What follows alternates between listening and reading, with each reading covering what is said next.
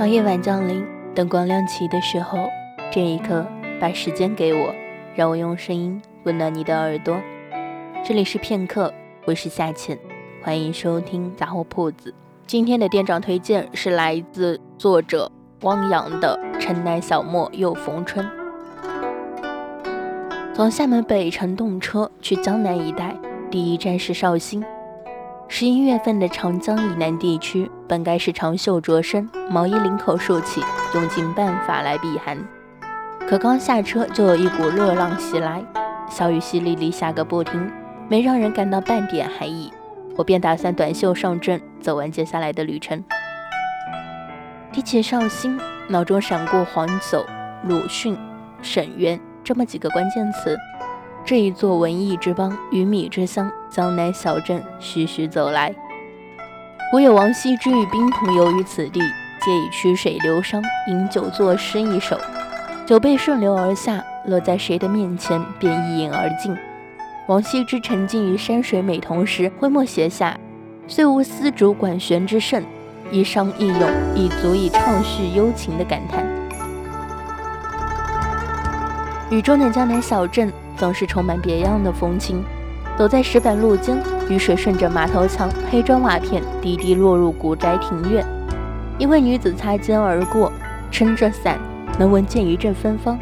于是，一幅生动的画面浮现：撑着油纸伞，独自彷徨在悠长、悠长又寂寥的雨巷。我与她相遇，在这绵绵细雨，逢着一个丁香一样的姑娘。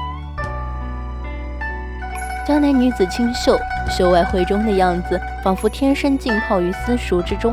不难想到，江南才女拨动琴弦，饱尽诗书的场景。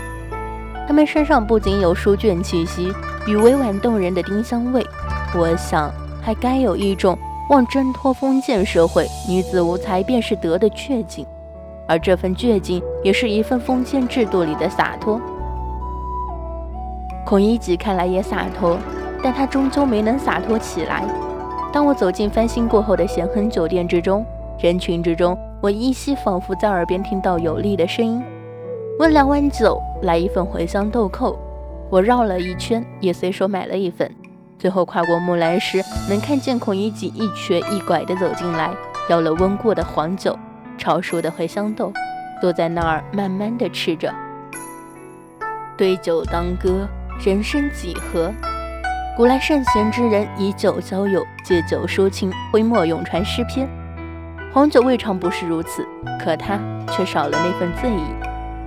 喝下几口黄酒，初冬时节的江南便能抵挡寒气，咄咄逼人，暖身活血，筋骨又有了新的活力，不再冬眠长久。这也是现代人的洒脱之处。听当地人说，这个季节绍兴从未下过如此大的雨。顺着小路一直走，便到了鲁迅故居。一条河水穿过街口，碧绿的水上停泊几条小船。走过台门与厅堂，能够看到鲁迅母亲与祖母居住的卧房。我加快脚步，想看看三味书屋的真容，以及那张鲁迅少年时刻刻下的“早”字的课桌。雨水从屋檐滑落下来，砸在天井石壁上。很快，我顺着指示牌来到三味书屋。书屋正中是老师讲台，边上是学生座位。我左右环顾，能依稀看到东北角桌上刻下的“枣”字。我想起自己小学生时候，曾经用坏了两个削笔刀，才刻下这么一个“枣”字。三位书屋外的空地，一方田园里种满绿色蔬菜，角落里伫立着一棵树，即使在初冬也能枝繁叶茂。园子在幼时鲁迅看来是一座乐园，不必说，碧绿的菜洼，光滑的石井栏，高大的枣夹树，紫红的桑葚。抬起头，我好像看见孩子们爬上枣夹树嬉戏；转过头，便能想到老师手持戒尺，朗朗书声回响于书屋之中。而这百草园，想必是鲁迅幼时少有的乐趣之一吧。驱车来到另一个景区。沈园，提此两字，便想到陆游与唐婉的凄美爱情故事。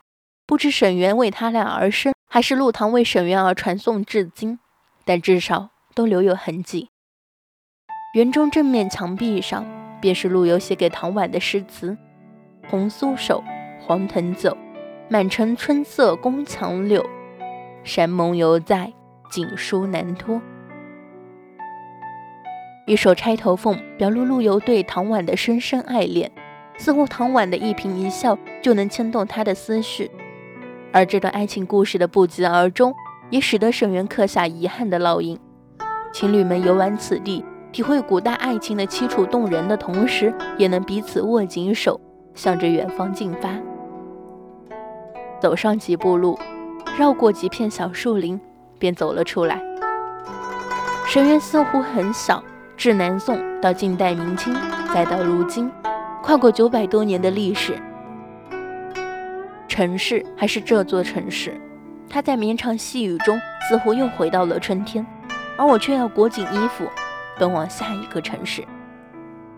每次去绍兴，和闺蜜手牵手，漫步在绍兴的大街小巷里，特别是下雨的时候，绵绵的细雨织成雨帘，在雨中撑着伞。慢慢的走过你会发现宛如仙境。好啦今天的节目到这里就结束了感谢你的收听下期节目不见不散。